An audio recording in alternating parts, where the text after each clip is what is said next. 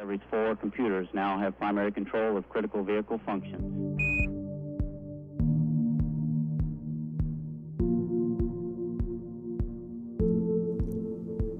Du lytter til Ida Space Talks, en podcast om rummet over os, om hvordan universet har haft indflydelse på vores selvforståelse og vil præge vores fremtid.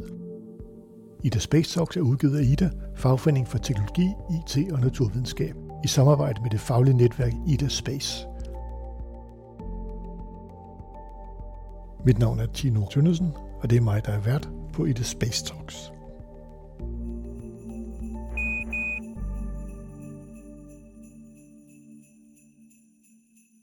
Velkommen til den her juleepisode af Ida Space Talks. Hvis man kigger i Matthæusevangeliet, så står der, at Jesus var født i Bethlehem i Judæa i kong Herodes dage. Og så kom der nogle vise mænd fra Østerland til Jerusalem, og de spurgte, hvor er jødernes nyfødte konge, for vi har set hans stjerne gå op. Så tænker jeg jo straks, hvilken stjerne var det? Og der er helt klart noget, noget astronomi, som vi skal have opklaret her, og til det har jeg hidkaldt øh, Lars Occhionero endnu en gang. Velkommen til dig, Lars. Jo, tak. Lars, du er jo astronom fra Aarhus Universitet, og du arbejder nu som museumsinspektør på Kroppedal Museum. Yes. Okay, godt. Vi sidder her i vores hyggelige julestudie.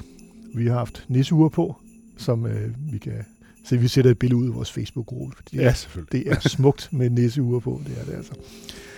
Men Lars, jeg tænkte, at du vil være den helt rigtige til at øh, fortælle os om, hvad er det for en stjerne, de taler om her. Det er jo julestjernen, så meget øh, ved jeg. Ja, det er sandt. Så, øh, men øh, hvad, hvad var det, de så, og øh, passer det med tiden, og alt det her ting, det tænker jeg, det, det må du tage os igennem. Ja, det, det skal jeg prøve at gøre. Der, det, det er noget af en omgang. Men ja, i Matthæusevangeliet bliver det nemlig nævnt, den her julestjerne. Det er også den eneste sted, den bliver nævnt. Øh, Men vi kan starte med at snakke også om, om, om de tre vise mænd, og, og hvad den her stjerne overhovedet betyder, og hvad det måske kan have været. Der er mange forskellige teorier og modeller. Ja, fordi julestjernen har jo haft stor betydning for os, og for, for kristendommen, og, og for alt det her. Så der er jo noget kulturhistorisk i det, selvfølgelig. Absolut. Men Lars, hvor skal vi starte henne, når vi skal snakke om øh, julestjernen? Jamen altså, i virkeligheden, så er Matthæusevangeliet et godt sted at starte, fordi det er jo der, den bliver nævnt. Mm. Øh, med de her tre vise mænd, øh, oprindeligt i teksterne, er de magier, som kommer ud fra, fra øst. Ja. Og så skal man til at forstå lidt, hvad de her magier er for nogle typer, formentlig. Man kan sige, i øst er formentlig en, en ret bred betegnelse i, i, i Bibelen. Og det uh, tales nok om folk fra Persien, eller det persiske område, det gamle babylonske område, uh, måske uh, lidt længere også fra øst. Mm. Og der ved man jo, at generelt også i løbet af uh, både uh, antikken og middelalderen, har man jo haft en uh, stor tradition for astronomi og astrologi i særdeleshed i, uh, i de her østlige lande. I særdeleshed er det jo de lande, hvor Zoroastrianismen var den primære religion. Mm-hmm. Uh, Zoroastrianismen er en af de her religioner, som går meget op i uh, forudsigelser af forskellige art, og derfor er astrologi jo en helt uh, central element. Formentlig noget, de har arvet fra de her gamle babylonske uh, traditioner, som også har det som et centralt element, og virkelig det ældste kilde, vi kender til noget af de her astrologiske forudsigelser.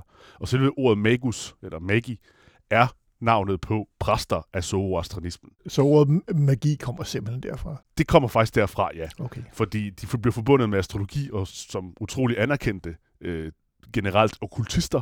Ja. Og så kom ordet magi simpelthen ind fra som ordet for øh, præster af zoroastrianismen, som jo ikke stadig findes i dag.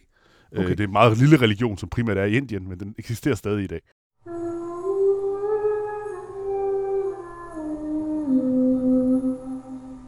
Det, det gik på dengang, det var vel at kigge op på stjernerne og, og se på, kan man tyde forskellige ting. Øh, fordi jeg kan høre, altså du siger jo astrologi, ja, og ikke astronomi. Ja. Der er jo en vigtig forskel, det, det, har, vi, det har vi talt om før. Det er der, altså astronomi er jo øh, opmåling af stjernerne, det er det, ordet betyder. Og i sin oprindelse var det jo simpelthen, jamen måle, hvor stjernerne er henne, og hvor planeterne er henne i forhold til stjernerne. Men formålet med at gøre det oprindeligt øh, tilbage i øh, antikken, var jo for at kunne forudsige fremtiden. Ja. Og det er så det, der astrologien kommer ind. Og man kan sige, indtil renæssancen, så var de to elementer meget sammenkoblet. Det er først i løbet af renæssancen, at man begynder at afkoble de to, øh, hvor astrologi bliver mere og mere en, en okult ting, som øh, man bruger, og, og som bliver mere og mere en øh, popkulturel og mere sat i siden, mm. heldigvis. Øh, og astronomi yeah. bliver mere og mere en, en videnskab. Så man kan jo sige, at, at astrologien dengang kiggede på himlen og på stjernerne for at se budskaber for guder og for, og for ja. at se tegn på vedrørende fremtiden. Ja, oprindeligt så kan man se, altså planeterne er opkaldt efter guder, ved vi også i dag jo. Ja. Øh, romerske guder i dag. Men hvis man går tilbage i gamle babylonske kilder, kan man også gå til, at de var opkaldt efter guder dengang. Jo. Og det er formentlig en idé om, at det enten var guder eller repræsentanter for guder. Og øh, som man kender for eksempel fra det græske eller romerske mytologi, så er der nogle guder, som rigtig godt kan lide hinanden, og nogle, der ikke kan lide hinanden. Og når de mødes på himlen, specielt bestemte steder på himlen, jamen så kan de påvirke jorden. Ja. Så for eksempel når Zeus og, eller Jupiter og Saturn, altså Zeus og Kronos, mm. de mødes, de er ikke bedste venner. Det er far og søn, og de havde ligesom en, en krig med hinanden. Så der ved man, når de to mødes på himlen, når man laver en konjunktion, som det hedder, det vil sige, at de to er tæt på hinanden og nærmest bliver til én stjerne, så var det en utrolig vigtig astrologisk begivenhed, for så var det to guder, der ikke brød sig om hinanden, og det ville selvfølgelig give problemer på jorden. Så var der ballade på Olympen. Ja. For eksempel. Mod Mars og Venus, de var jo sådan lidt øh, kærester ved siden af, og de, de ville så give nogle andre ting. Så, så der var den her idé om, at, det, altså, at guderne, når de mødes og gør ting, så ville de selvfølgelig påvirke jorden. Jo. Zoroastrianismen, det er en af de første monoteistiske religioner, så de havde ikke det med guder på den måde, men de har nok ejet noget en del af det. De har sådan en, en dualistisk syn, hvor du har en øh, lys gud og en mørk gud, øh, og man kan bruge tegnene for at finde ud af, hvad der kommer til at, hvordan man bedst styrker den ene, så, så den mørkede øh, er, bliver holdt i ave, så vidt jeg husker. Nu er jeg ikke religionsvidenskaber, men, men, men groft sagt, øh, så kan man simpelthen se tegnene på, hvordan krigen mellem de to kræfter ja. øh, spiller an, blandt andet på himlen. Jo, så man kan jo sige, at før Kristi fødsel, der har man kigget, i mange år har man kigget op på himlen og på stjernerne for at for at se forskellige tegn. Og så er det, at kristendommen kommer, og de tre vise mænd ja. kommer. Og så kigger de naturligvis op på, på, på himlen, for at se efter tegn fra, fra et eller andet, fra ja. en gud, fra, fra fremtiden. Hvad er det, der, hvad er det øh, som der sker nu, som er så skelsættende? Ikke? Jo. Og hvad er det, de har set? Ja, det er så et godt spørgsmål.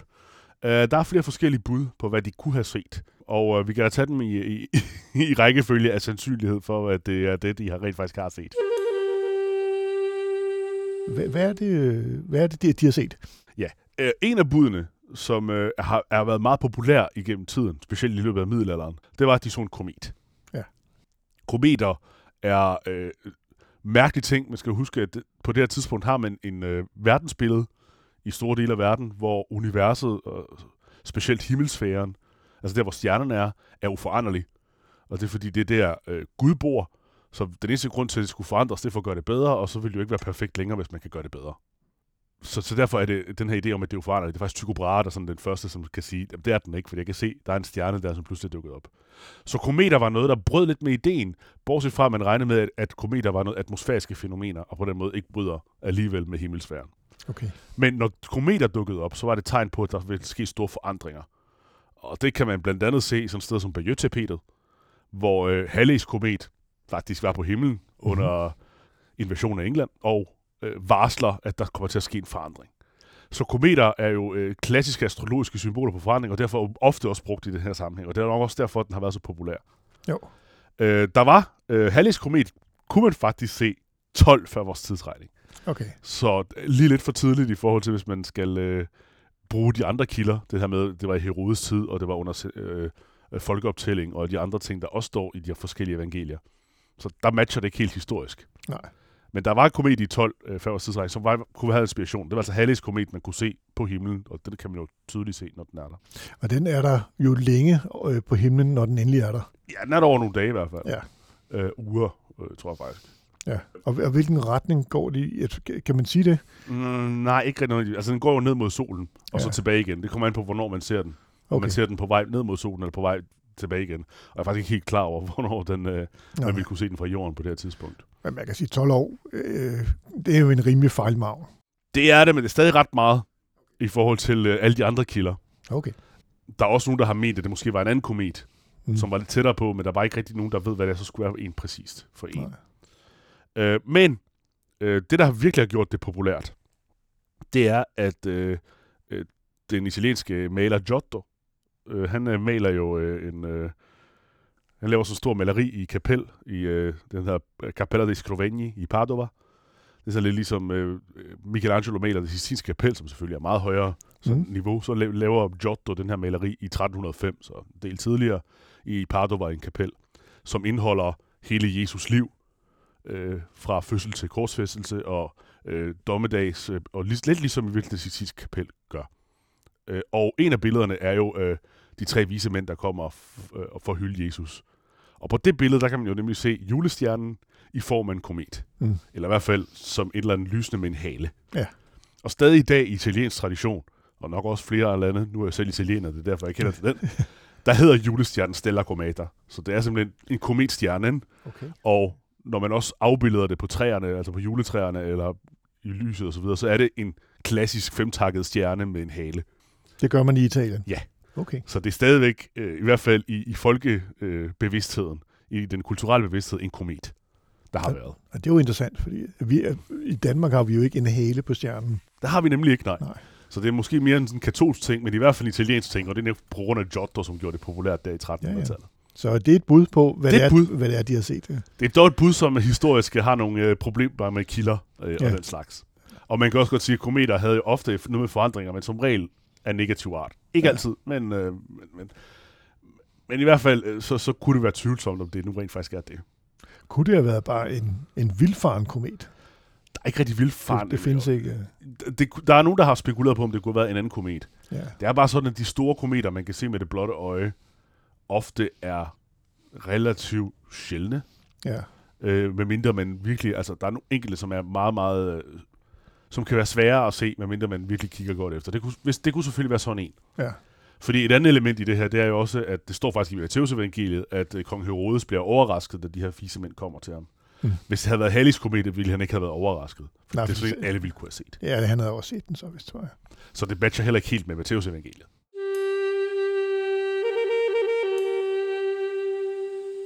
Lars, så lad os høre den anden teori. En anden teori, den blev øh, blandt andet foreslået af Kepler. Johannes Kepler, mm. i forbindelse med en anden teori, han også havde, som vi kommer til senere. Øh, og det er, at øh, det de så, det var en supernova.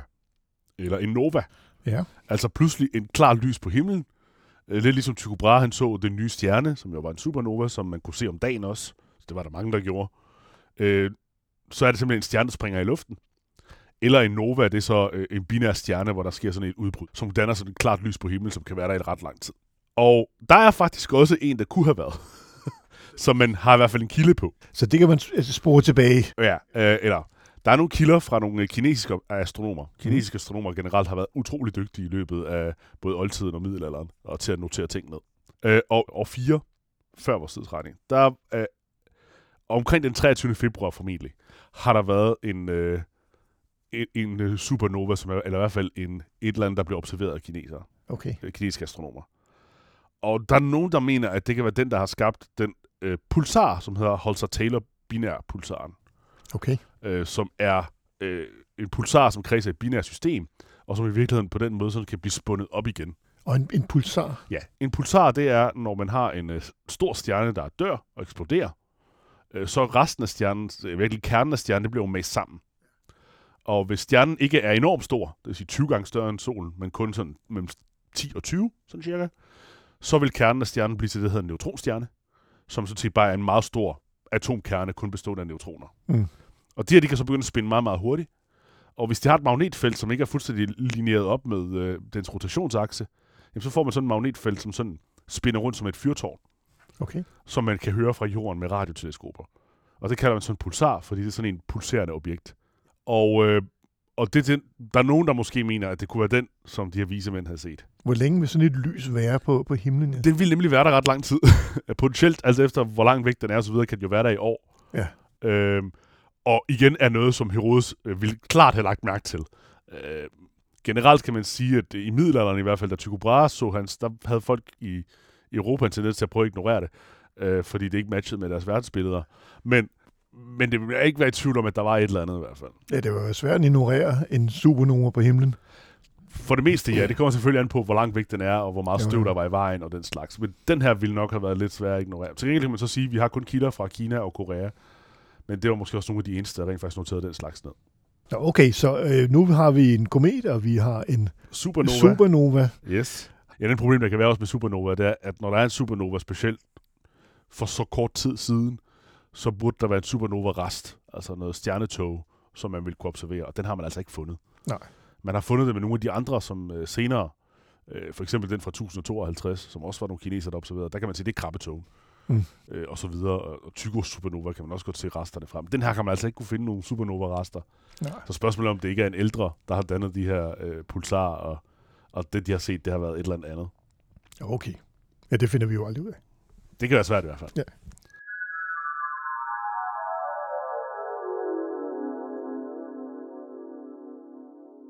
Det er spændende. Lad, mig, lad, lad, lad os høre dit tredje bud. Ja, mit tredje bud, der, der går vi helt over i astrologien. Øh, og det er nemlig det her med konjunktioner. Mm-hmm. Øh, og, øh, og nu skal man huske igen, de her visemænd var jo astrologer. Ja. Og det betyder, at det med konjunktioner er utrolig vigtigt for den. Jo. Fordi når planeter mødes på himlen, eller planeter og vigtige stjerner, jamen, så er det, der det betyder noget for jorden. Og generelt har det været en utrolig el- vigtig element i, i, for forståelsen af, af, af, af sådan den religiøse forståelse af, af, af verden. Og øh, man har, man kan sådan regne sig frem til, at der har været nogle konjunktioner, som måske kan have haft en betydning, eller i hvert fald kan blive tolket betydning, som, som har en vigtig betydning i, øh, i astrologien. Okay. Og det vil også være noget, som Herodes ikke nødvendigvis lagde mærke til, for det er sådan noget, der kræver, at du har nogen, der kigger på himlen jævnligt og er vant til at gøre det. Ja, og man kigger efter det, ja, ja selvfølgelig. For det er bare noget, der sker, det er bare nogle ting, der bevæger sig. Det kræver, at du, du bliver ved med at kigge og ved, hvor, hvordan tingene bevæger sig. Jo. Og der er et par forskellige muligheder. Det er faktisk Keplers forslag, den ene af dem.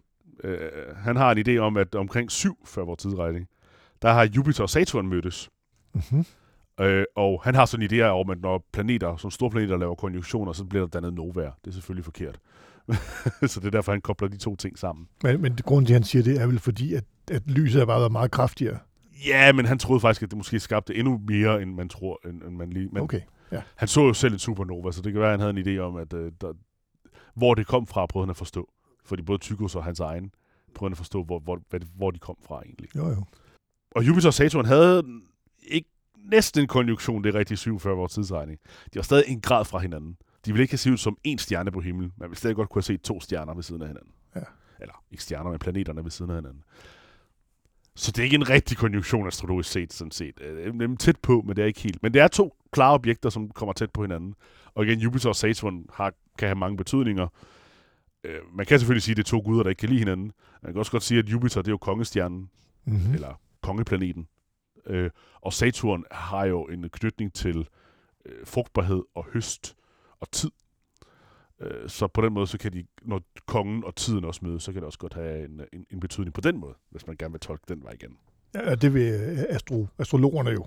Det vil de sikkert gerne, ja. ja. Øh, men, men det jeg skal her, lige hurtigt sige, at jeg er ikke astrolog, og det nej, nej, nej, nej. på astrologi, men altså det er jo... Nej, nej. Ja, ja. Men, men, men de har jo, astro, astrologi har jo haft betydning. For, enorm betydning. Ikke? Øh, det, det må man sige. Men det her, det, det er jo noget, man dybest set kan beregne sig frem til. Hvornår har der været det Det her? Kan man nemlig. Og så kan man sige, det, og det er også der, hvor du kan sige, det er, hvad sagde du, syv år før? Ja, det, ja syv før var tidsregning, ja. ja. Så har vi, at øh, omkring seks før var tidsregning, der havde vi jo øh, også nogle okkultationer. Og okkultationer, det er også en form for konjunktion. Altså det er virkelig det, der sker, det er, at noget forsvinder om bag ved noget andet. Ja. Og som regel, så er det noget forsvinder om bag ved månen. Det kan man nemt se. Og det sker hele tiden. Okay. Det er ikke noget specielt mystisk. Altså, ja. Månen er der jo jævnligt. Men øh, det der, der, er en par, der er nogle astrologer, der mener, at det ikke kunne have haft betydning. Og det er mest, fordi der var tre øh, Jupiter-okkultationer. Og igen, Jupiter er kongeplaneten, så derfor er den vigtig. Og det matcher nemlig med, at, at øh, omkring april øh, var der en konjunktion, altså en okkultation af Jupiter bag månen, som var i øst. Mm-hmm. Og så ville det jo passe med, at øh, man skulle kigge mod øst. Og det kunne passe med nogle el- måske elementer, i, i, i, i hvert fald nogle af fortolkningerne af Matthæusevangelierne og senere ting. Jo. Men den er måske lidt søgt. Igen også, det, fordi det sker hele tiden. Okay, ja. Så det er ikke, fordi det er sådan... Som... Ja, det, så, så det er faktisk ikke sådan en stor ting. Nej. Og så endelig, øh, den sidste potentiel, der også kan være, det er, at øh, omkring den år tre og to før vores tidsregning, der har vi haft nogle konjunktioner først af Jupiter og Regulus. Jupiter igen. Regulus, det er den, øh, Jupiter igen, øh, sådan kongeplaneten. Regulus, det er den klasse stjerne i løven. Mm-hmm. Øh, og ni måneder senere har man en konjunktion mellem Jupiter og Venus. Så der er nogen, der har tolket på, at den første, det var jo undfangelsen, og så kommer ja. ni måneder senere fødslen. øh, og Jupiter og Venus, der har du jo Jupiter igen som konge, og Venus som frugtbarhed og øh, liv og alt sådan nogle ting. Og det passer så også med, at senere omkring faktisk den femogtyvende december, der har Jupiter været i retrograd, hvilket betyder, at øh, generelt planeterne, når de kredser rundt om øh, solen, så for os, der kan det se ud som om, at de bevæger sig baglæns, simpelthen fordi vi indhenter den øh, indenom. Ja. Og det, når de går i retrograd, så er det det her med, at de begynder at bevæge sig baglæns. En ja. lille smule, ja. så bevæger sig frem igen. Lige på nippet, når de begynder at bevæge sig frem igen, så står den jo sådan set stille på himlen over nogle dage. Øh, og det betyder, at Jupiter kan have stået over Bethlehem, uden okay. at flytte sig. Ja. Fordi at den var i gang med at bevæge sig, simpelthen at vende rundt ja. på himlen. Kan man beregne sig til det? Ja, det kan man godt. Okay. Og det er rigtigt nok. Den var i retrograd på, på, på det tidspunkt. Ja. Det kunne have været en, en af mulighederne også. Ja, ja.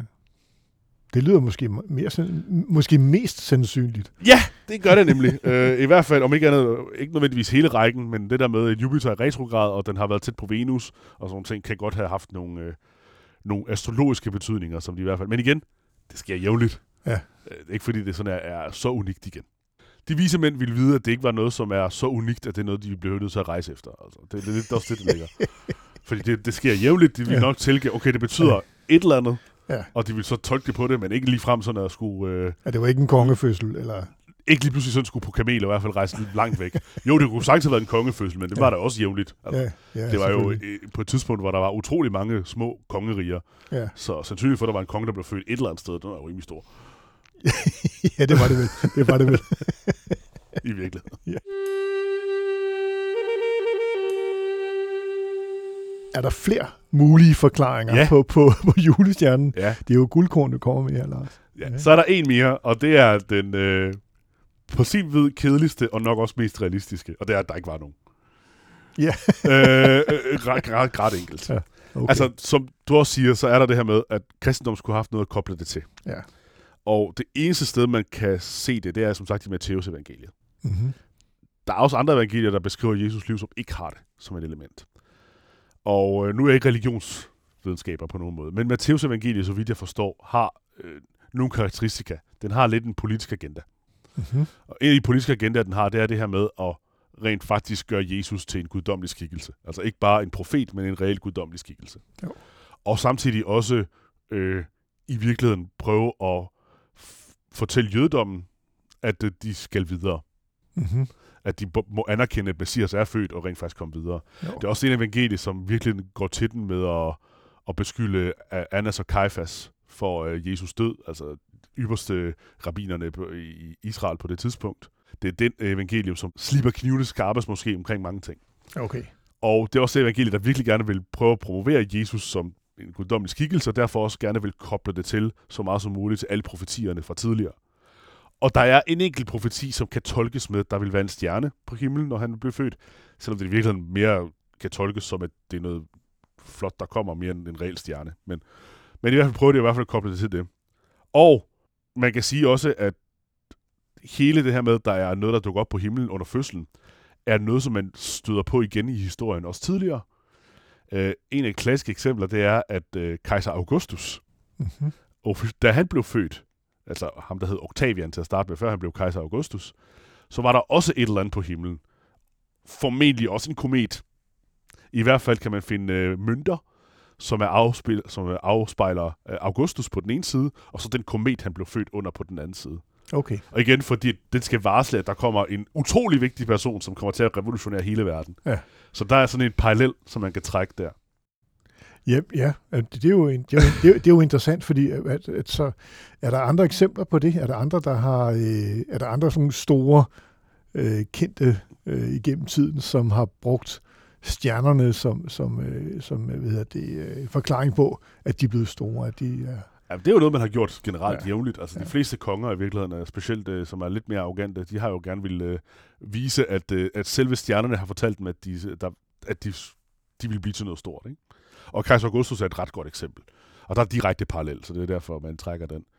Man kan sige, at Matthæusevangeliet handler jo også, denne kapitel to handler om, at de her vise mænd starter med mødes hos Herodes for at høre, hvor ham, den her jødernes konge er henne. Og Herodes bliver overrasket og ender rent faktisk med at slagte alle drengebørn øh, for at komme af med jødernes konge, for han ikke selv vil trues på sin trone.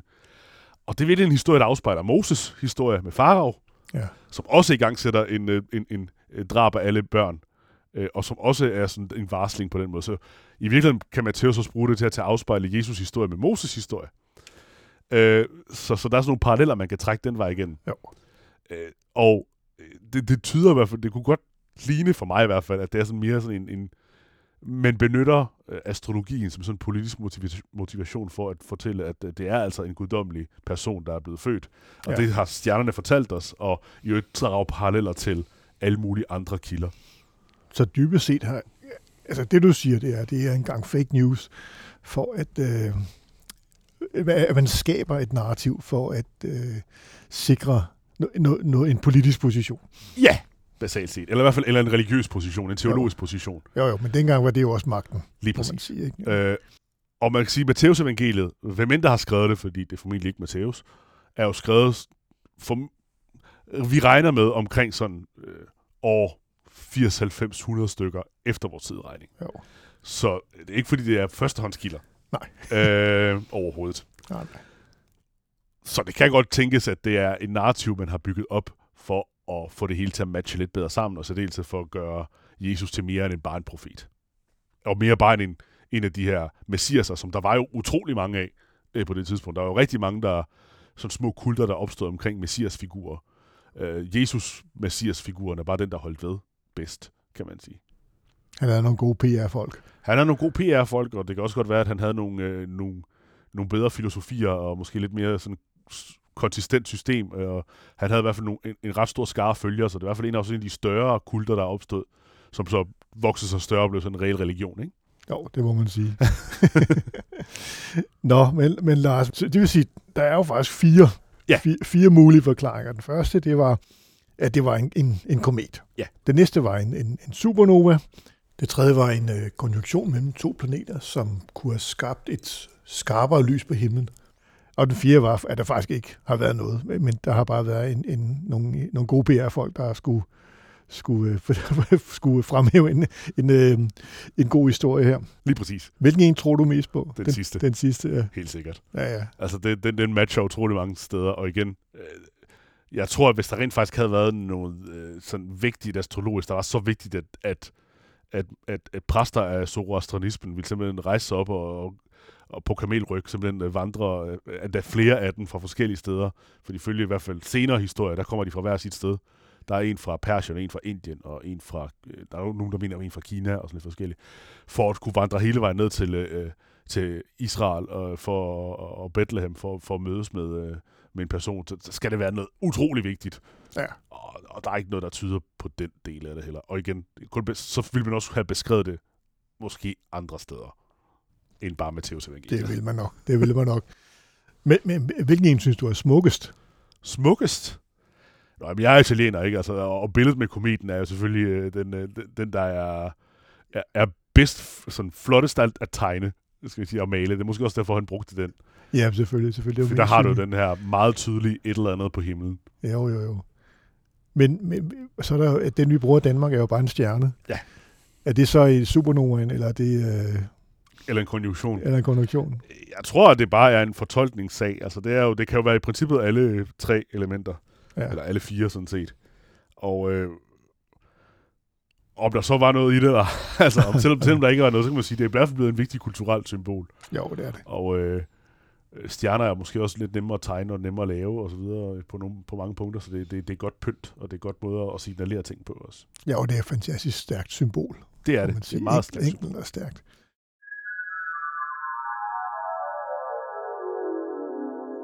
Alright, Lars. Det var øh, fire gode bud på, på, øh, på hvad julestjernen er, og, og øh, nok et, et bud på, hvad det reelt har været. Men julen er selvfølgelig også noget om, øh, handler også om historie og, og, og sådan noget, så det var fantastisk, du ville komme hen og lige fortælle os, øh, i hvert fald fire, de fire bud, der er på, på hvad julestjernen er. Tak fordi du kom. Selv tak. Og øh, rigtig glædelig jul. I lige måde.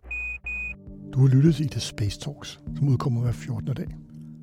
Du kan også følge os på Facebook i gruppen Ida Space, og her kan du også deltage i debatten om alt inden for rumfart. Du kan også skrive til mig på t r t bindestreg i punktum d k, hvis du har et emne, som du synes, at vi kan tage op, og du kan abonnere på podcasten via din favorit podcastudbyder. Ida Space Talks er en af flere podcasts, der udgives af Ida, fagforeningen for teknologi, I T og naturvidenskab. Og du finder alle Idas podcasts på ida punktum dk skråstreg podcast. Mit navn er Tino Tønnesen. På genhør om fjorten dage.